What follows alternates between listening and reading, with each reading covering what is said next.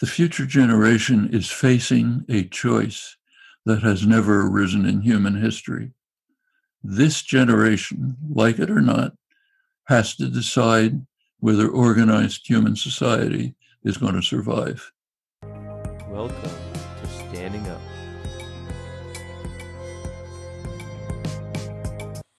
And we're live. Oh, wait. That's the other show. We're not live. What's up, everyone? Pre recorded. Noam Chomsky. This was a big one.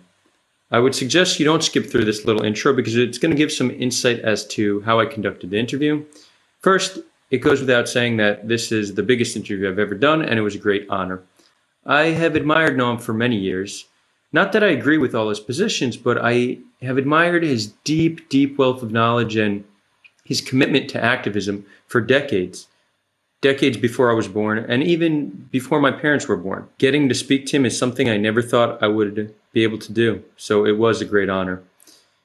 Going into this, I knew I only had 30 minutes of time with him. So it put me in a situation where I either can push back on areas of our disagreement or I just move on to the next question. I decided to move on to the next question because I did want to get his opinion on as much as possible in the short time we had together. There was air, there was one area where I strongly disagree with the response he gave, um, and I think it's worth clarifying a little bit because maybe I didn't even present the question the right way, and I'm I'm open to that. I'm interested in hearing what you think. Noam Chomsky coined a term manufactured consent. He wrote a book about it. There's a documentary as well. The concept of manufactured consent is that the media manufactures the consent of the people to the will of the of the government and the corporate establishment. And he demonstrates how this exists, how this happens, especially when it comes to convincing Americans that it's justified to invade another country. What I tried showing Noam was that there's a growing denialism in the United States and many other countries around the world in the form of uh, anti vaxxers, anti climate change, anti corona. They, they think these things are a hoax that are being pushed on us by the government, the media, and the corporate establishment. They view it as a form of manufactured consent. And it seems like to get to the bottom of any of these conspiracies, it takes an immense amount of research. And there's just so much information and misinformation out there that it's very hard to know what's true and what's not. I was not pleased with his answer, but again, maybe he did not understand my question as I was presenting it. Again, I'm, I'm interested in hearing what you think. Furthermore, we did not speak about the Israeli Palestinian conflict. I know many viewers would have liked to see that conversation. The reason I didn't ask him about that was A, because we just did not have much time, and B, because his position on the Israeli Palestinian conflict has been quite clear for many decades. So I prefer to ask him about topics that his position is not clear. In addition to that, I decided to leave the entire episode live. Generally, I take out a little bit and put it on Patreon for Patreon supporters. But because I only had 30 minutes with him and I feel what he said is valuable, I wanted to share it all with everybody. That being said, if you do like this content, support me on Patreon so we can make more awesome content. You'll see a link in the description and maybe here on the screen somewhere if I remember to put it up. And lastly, I saw a side of Noam in this interview that I've never seen before. He engaged in small talk. He laughed. I've really never seen this in any of the videos I've seen of him. So I left those bits in. Most of this took place before the interview was meant to begin, but because I really appreciated seeing that side of him, I figured you would too. So decided to leave our little small talk bit at the beginning in this episode. And that's it. Again, this was a great honor to get to speak to Noam. I hope you enjoyed the episode. Hey, Noam. Hi, can you hear me? I can hear you great. How are you? Very good. Sorry for technical glitch. Was having a hard time getting the invitation. it's okay. It's okay. You know, um, I'm a fair amount younger than you, and I sometimes struggle with technology these days too. So, so first of all, how are you uh, doing through these challenging times? Surviving. Very busy.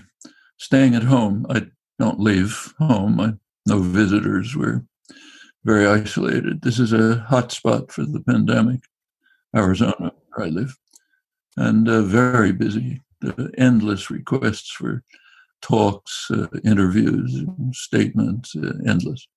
Can't deal with a fraction.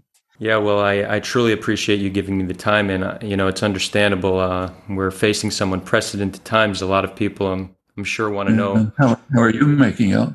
I'm doing well. I'm in uh, Tel Aviv, Israel. We're in the midst of uh, what seems to be a second wave, but things are open. People are out. People are wearing masks. Israelis are not so good at social distancing uh, and not so good at following the rules. Um, but all things considered, I you know our numbers are still we're we have 2,000 new cases a day, um, 2,000 more than we'd like to have. But I think all things considered, I think it's a pretty good place to be right now. That respect. so you know let let's let's start with talking about this global pandemic. Uh, it's something that most most of the world is concerned about, and most experts uh, tell us we will face more pandemics in the future. How do you think we can better prepare for the next pandemic, but in a way that doesn't give government unprecedented control and power over our lives? Well, we know how to prepare for it. In fact, the advice was given in 2003 after the SARS epidemic was contained. Scientists warned right away there's going to be more, probably worse, and here's how to prepare for it. They're giving exactly the same warnings today, but more severely, because the threat of a new pandemic is even more severe now than it was in 2003. What you have to do is investigate coronaviruses. We know where they are, mostly in China, deep in caves, other places too. Explore them, find out, learn what we can about them, set the stage for developing vaccines quickly and countermeasures quickly, put in place pandemic control measures. All of that can be done. There are barriers, same barriers as in 2003. Three barriers. First one was called capitalism. Who's going to undertake the efforts? Should be the drug companies they have huge resources, profits coming out of their ears. Uh, the so-called trade agreements have given granted them lavish monopoly pricing rights, huge laboratories, all the facilities, but they can't do it because they're governed by the logic of capitalism, which is you don't waste money on something that might save a catastrophe 10 years from now.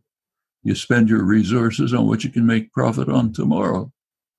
And besides, why should they spend money on vaccines, which people use once? Why not on drugs, which people use every day? So the entire capitalist logic tells them you're out of it. Okay, so they're out. There's another possibility the government. Government has endless resources, wonderful laboratories, could pick up the ball and run with it. But there's another problem. It's called neoliberalism. Go back to Ronald Reagan's inauguration address. Uh, Gov- government is the problem, not the solution.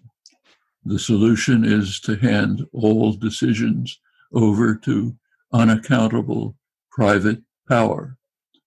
Government has a flaw. It's influenced by people. We don't want that. So government is the problem. So put everything in the hands of private power. Uh, they'll take care of things. Yeah, we've had 40 years to see how they take care of things, as if it was any in any doubt in the first place.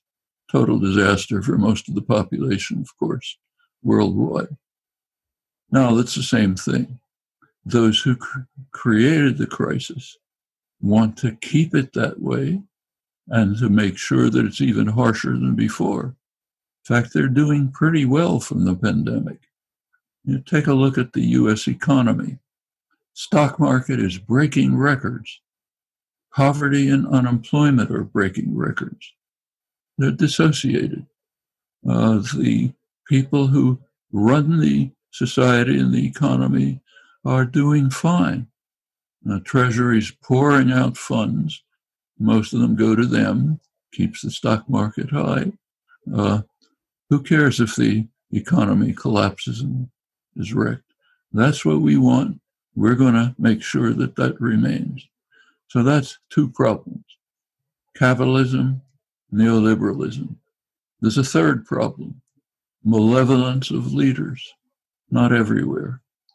So, for example, when President Obama took office in January 2009, first action was to call a meeting of the Presidential Science Advisory Council, ask them to uh, develop a pandemic response program, which they did and which he implemented. It stayed in place. Uh, American scientists were working with Chinese scientists, Chinese colleagues, to identify coronaviruses deep in caves, dangerous work, to study them, to find out what the threats are. Uh, it wasn't perfect. They didn't undertake the moves that should have been taken, but were blocked by the neoliberal framework and capitalist logic. But they did something. So the US was more or less prepared. Then came January 2017. Donald Trump came into office. First days in office, dismantled the pandemic response program totally. Started canceling the programs in which American scientists worked in China. Started defunding the Center for Disease Control. Defunding. Something he continued to do every year of his presidency, even in February 2020, with the pandemic raging. New budget, defund the Center for Disease Control and all other health related parts of government. They don't contribute to profit for the for the his masters, the sectors of the corporate sector that he works for. They just saved the population, so dismantled them. Now, then came a series of outrageous actions. I won't, there's no time to run through them, but just to illustrate. Last March, the United States was comparable to Europe in number of cases and number of deaths. If you look at the curve since then, Europe has gone way down, even Italy, which had a pandemic, way down. US, the curve has risen. It's worse than it was before. That's due to malevolent malevolence in the White House. Uh, okay, so that's the third problem. Capitalist logic, the neoliberal assault on the world, and malevolent uh, individuals, of whom you have one right where you are.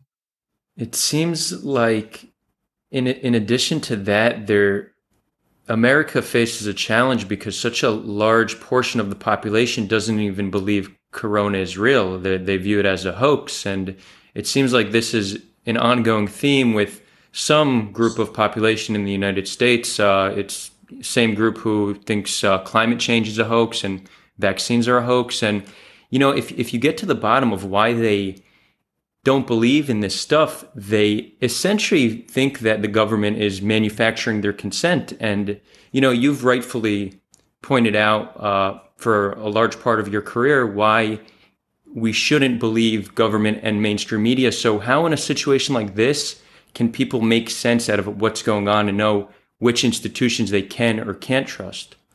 Two points. First of all, that's not the part of the population that's denying it They've never heard of these books. The deniers are the Republican Party. That's a white, male, rural, Christian, conservative. They never heard of any of the things you're talking about.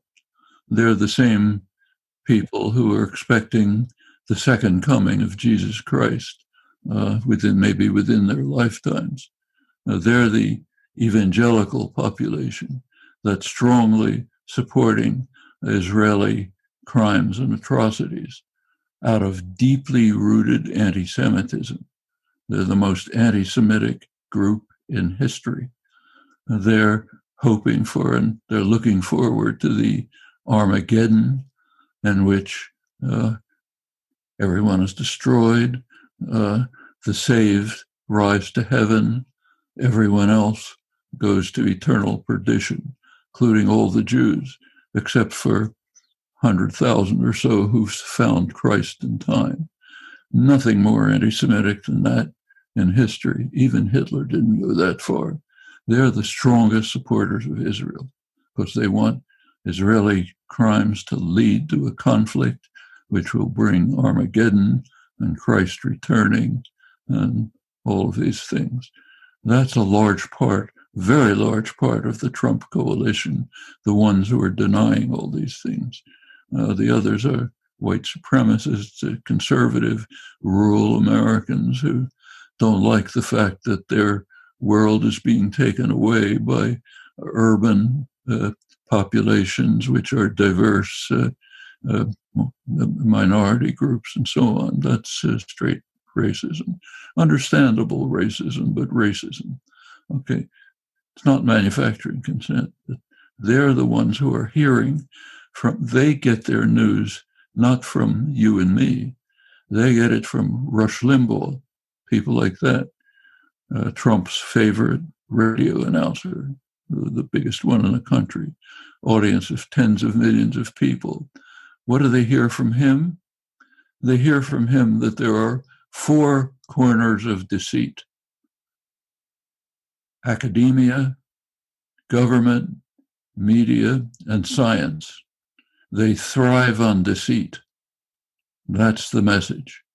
It's reinforced by Trump, radically anti science, uh, uh, anti media uh, administration.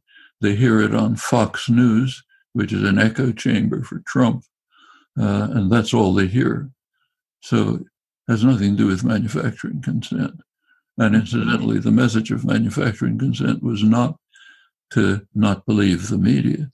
It the message was the media are the best source of news and information, but you have to understand how they are filtering, shaping, and distorting what they present. If you understand that, you can compensate for it.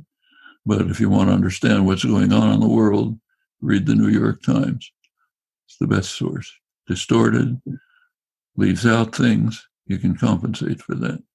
In fact, a large part of the book, if anybody bothered to read it, was defense of the media against attacks from organ. This happened to be Freedom House, which claimed that the media were so adversarial that they lost the war in Vietnam. They were unpatriotic. What we showed is that that's the, the attacks are total lies. They reported accurately and courageously, but within a framework of extreme state propaganda, saying it's a mistake. We're making mistakes. We should do it better. Like uh, uh, the, the, Russian propaganda during uh, line during Afghanistan. Not that it's a crime to invade another country. It's a mistake. We have to do it better. So they reported accurately, courageously. Reporters are honest, courageous people, but within a framework of subordination to state propaganda. Okay, that's what you have to understand. So, yes, these are, but this has nothing to do with the denialism that you're talking about here. It's coming from a different part of the population. Yeah. Uh, it's very serious. Just to clarify, you know, I I imagine that most of the people that are denying this have never heard of the concept of manufacturing um, consent. But in, in, speaking to them, you know, the claim, they're mostly uneducated, right? But but the claim, high school education. The, the claims that they're making is that the government and the media is trying to manipulate us with climate change. So so uh, again, they have a distrust in institutions. The question is it, it seems like we have an information processing issue because we have there's access to so much information, but so much disinformation. And for the average individual to try to understand what's true and not not true, either they need to be extremely educated and intelligent, or they need to trust some institutions. Discovering truth is not that difficult. It's not quantum physics. Any ordinary person with common sense and minimal literacy can cut through the propaganda and find out what's happening.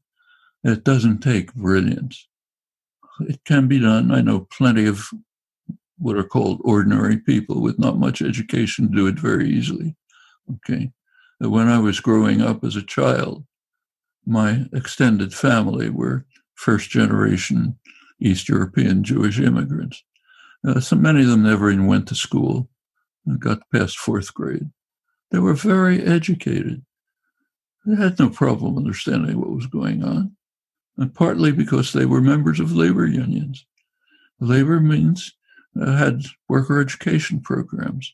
Furthermore, labor movements just brought people together to for a common goal, to talk to each other and to think about things together. Uh, they were members of political parties, Socialist Party, Communist Party. Could like or not like what they were doing, but at least you were thinking. Okay. When you have an atomized population, one of the great achievements of neoliberalism has been to separate people, to atomize people, to leave them alone. This is conscious. And Margaret Thatcher, when she came into office, first claimed there is no society, there are only individuals. You're an individual alone in the marketplace. First act destroy the labor unions, both Reagan and Thatcher. First act, very significant. Labor movement union is the main way in which people to get together to struggle for their rights. So let's destroy them. Let's put people alone in the marketplace. It's you and your TV set or you and your iPhone these days. That's it. That's no society. And Thatcher surely didn't know it, but she was paraphrasing Marx uh, Marx in the mid 19th century when he was condemning the autocratic rulers of Europe, said they're trying to turn society into a sack of potatoes. Isolated people who can't act together with no institutional support, no way to organize themselves. That's neoliberalism. And it's been very substantially successful. That's why you have the kind of people who were, say, my relatives, unemployed working people, first generation immigrants back in the 30s, they're now listening to Fox News, Rush Limbaugh, Donald Trump, and being told that science and government and media and academia are based on deceit. That's what's drilled into their heads. The only organizations they have are evangelical churches where the preachers tell them the same thing, even worse. Uh, society, they have succeeded, and the unions are practically gone, and the ones that exist are under severe attack, and other forms of organization have mostly collapsed. So yes, you're alone in the marketplace. You suffer. That's called liber. It's called libertarian in the United States. Amazing use of words. Uh, Anatole France at the right definition of this kind of libertarianism. The rich man and the poor man are both free to live under the bridge at night. That's liberty. Okay. That's neoliberalism and it's liberty. Uh, and the world has suffered from it. We see it all over the world, not just in the United States, uh, Europe, for example. A lot, a huge number of people are angry, uh, resentful, uh, can have contempt for institutions. Old political parties, the center left, center right parties are collapsing. And people are angry. They're right. They have a lot to be angry about. It's fertile terrain for demagogues who can come and say, I'll save you. It's those bad people who are responsible for your plight, not the corporate system, not the political party, not them. They're fine. It's immigrants. It's uh, black people. It's the poor. They're the ones who are responsible for your plight. That's and it can work. We've seen it work in the past many times. Uh, Donald Trump is a master of it. Take a look at the Republican National Convention that just took place. Very interesting spectacle. Not one word about policy. Nothing. Just engender fear of the radicals who are trying to destroy society, of the immigrants who are coming here to take your jobs, of the poor who are uh, stealing your money uh, because they're on welfare. Uh, just fear. Uh, they're taking away your country, your nice, white, Christian, religious country. They're taking it away from you. We got to fight back. With one, this is the perfect autocrat. He's a genius at it. With one hand, you hold up a slogan that says, I love you, I'm working for you. The other hand, you stab him in the back. That's Trump's policies. Working very well, not for the first time. We see similar things elsewhere. You have your own version of it in Israel, uh, other versions elsewhere. Bolsonaro in Brazil, others, Orban in Hungary. In fact, one of the interesting things that's developing now and is not being sufficiently discussed is the one geostrategic program that's coming out of the Trump administration. The chaos of the Trump administration is so extraordinary, it's hard to find anything coherent. But there is one thing that to create a reactionary international of the most reactionary states in the world run from the White House. Includes Bolsonaro's Brazil, uh, the Gulf dictators, the family dictatorships of the Gulf, uh, Al Sisi's Egypt, the worst dictatorship in Egypt's history, Israel, which has moved so far to the right that it fits very naturally into this nexus, Modi's India, trying to destroy Indian secular democracy crush Muslim rights, crush Kashmiri rights, uh, Orban in Hungary, uh, Salvini in Italy, people like that try to create a reactionary international like that. It's a major development. There is a counter development. In two weeks, the there's going to be the first session of the Progressive International. He's trying to develop a counter to this. It's based on the Sanders movement in the United States, uh, uh, DiEM25, the transnational European movement initiated by Yanis Varoufakis that's trying to save what's useful in the European Union and overcome the deep flaws, avoid a lot of participation in the global south. Uh, it's meeting in Iceland, where the prime minister is a member of the international. If this can develop and flourish, could be a counter to the reactionary international based in the White House. That's a major battle taking shape. It's class war on an international scale. So I was actually not aware of that counter movement you just described. I have been seeing certain counter movements, um, one of them led by Bernie Sanders, but it seems like there's aspects of this counter movement that are maybe a bit concerning. It, it's uh, it takes the form of a radical social justice movement um, that is intersectional, but very selective in their intersectionality. So, you know, it'd be um, Black Americans, the LGBTQ plus community, w- women, but it seems that uh, the w- working white men, not only are they not part of this coalition, they're viewed as the enemy. And it almost seems like this is counterproductive because instead of building a broad alliance across the aisle, it seems like this selective form of intersectionality is really getting in the way of building the coalition needed to combat neoliberalism and the radicalization we're seeing on the other side. It's true. The working class has not been an active participant. That's transitory. That can change. You take a look at recent years. Uh, Trump, according to legend, won the white working class. That's not what happened. You take a look at the voting. The Democrats lost the white working class. It's not that Trump won them. They had nowhere else to turn. In fact, most of them, many of the Trump voters had voted for Obama. He betrayed them. Okay?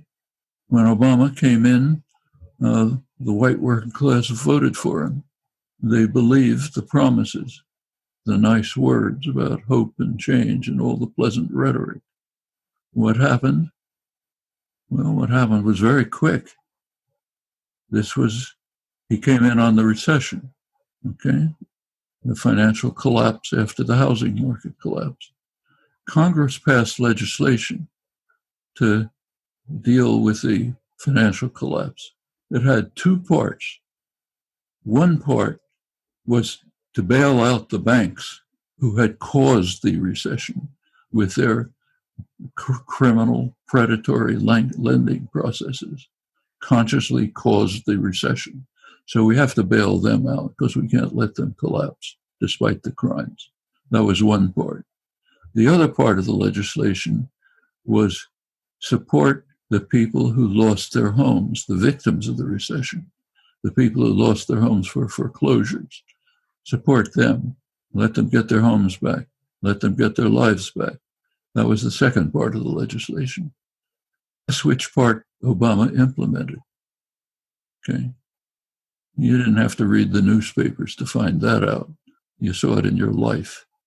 By 2010, two years after Obama was elected, the white working class had turned against him. You saw it in liberal Massachusetts, most liberal state in the country where I was living. There was an election, by election. Uh, Ted Kennedy had died, called the Liberal Lion, the leading liberal in Congress. He died. There had to be an election to replace him. There was a Democratic liberal running against a conservative Republican who no one had ever heard of before, uh, Scott Brown. He won. Union voters didn't vote for the Democrats. Okay, he won from the affluent suburbs who vote Republican. The urban uh, Democratic voters barely didn't care. Obama had already betrayed them, and it went on with that. Trump comes along in 2016. They abandoned the Democratic Party, which offered nothing to them. Uh, some of them voted for Trump on other grounds, white nationalist, uh, you know, racist, uh, religious, whatever it might be. But not, but but but it's more the Democrats lost them, and uh, they could come back. They have the same interests fundamentally as the protesters in the street, the Black Lives Matters protesters. And a union can be formed among them. It's not going to happen like that. It's going to take real work after the betrayal of the Democratic Party, which incidentally is still going on. Uh, take a look at what has just happened in the last few weeks. The most important issue that we face is destruction of the climate. Biden and Harris, his vice presidential candidate, each of them had pretty progressive programs on the climate, not because they wanted them, but because they were forced to accept them by the Sanders base, which was working hard to make sure that they had, both by activism in the streets and by working with them directly, to make sure that they had a decent climate program. By no means perfect, but the best that's yet been seen. That was two weeks ago. Two weeks ago, if you clicked on the in the internet, you looked up Democratic Party climate program. That's what you saw. Click on that same thing today. It's gone. What you see is something about how to donate to the Democratic Party. Well, we don't know the details of what happened, but you can guess. The Clintonite donor oriented uh, Democratic who, gang who run the Democratic National Committee apparently wiped it out. Okay, that's the battle inside the Democratic Party.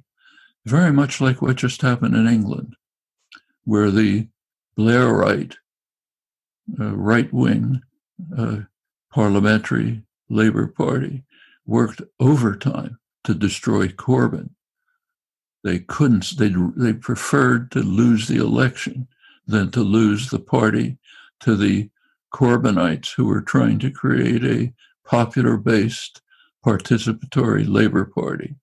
Blairites couldn't tolerate that. As you may have seen, there's a 800 page study that came out uh, detailing how they tried to destroy the Corbyn campaign, even at the risk of losing the election.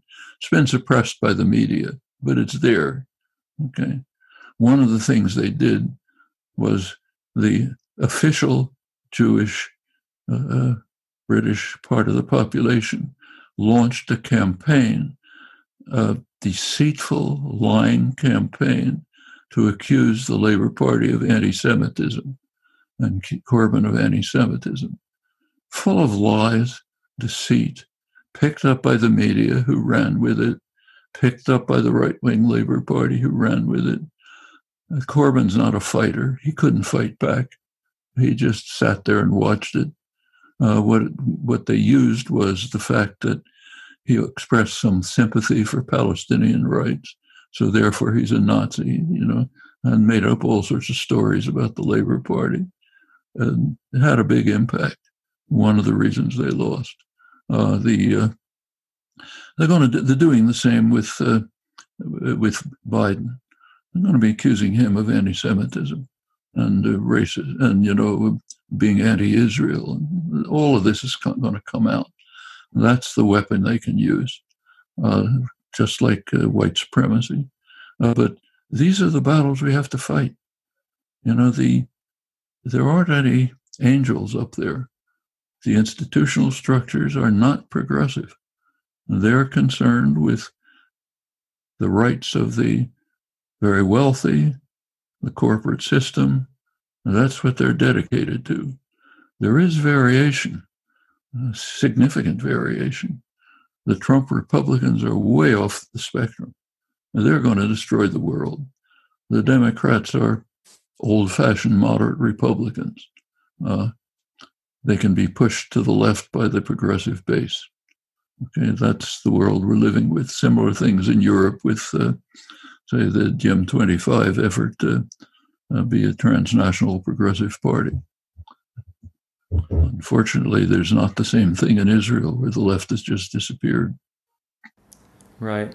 Um, we we don't have too much time, which is a shame because I have like 30 more questions.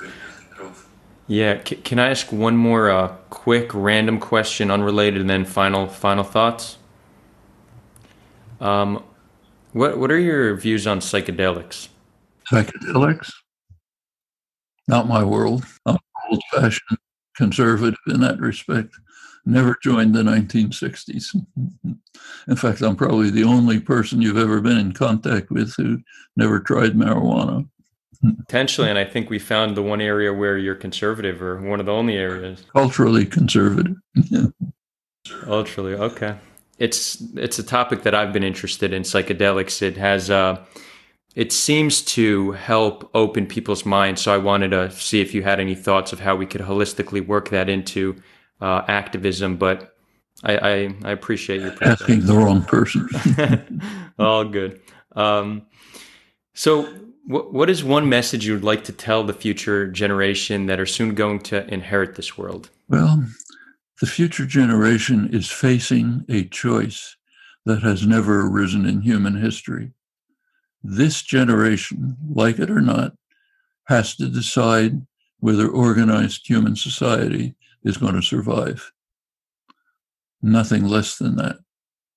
Uh, environmental catastrophe, nuclear war, new pandemics can destroy organized human life within a few decades. It's not far off. There are ways to handle every one of these problems. They're very easily within reach, very easily, at a fraction of the kind of dedication that was used, say, to fight the Second World War. Small fraction. Can be done.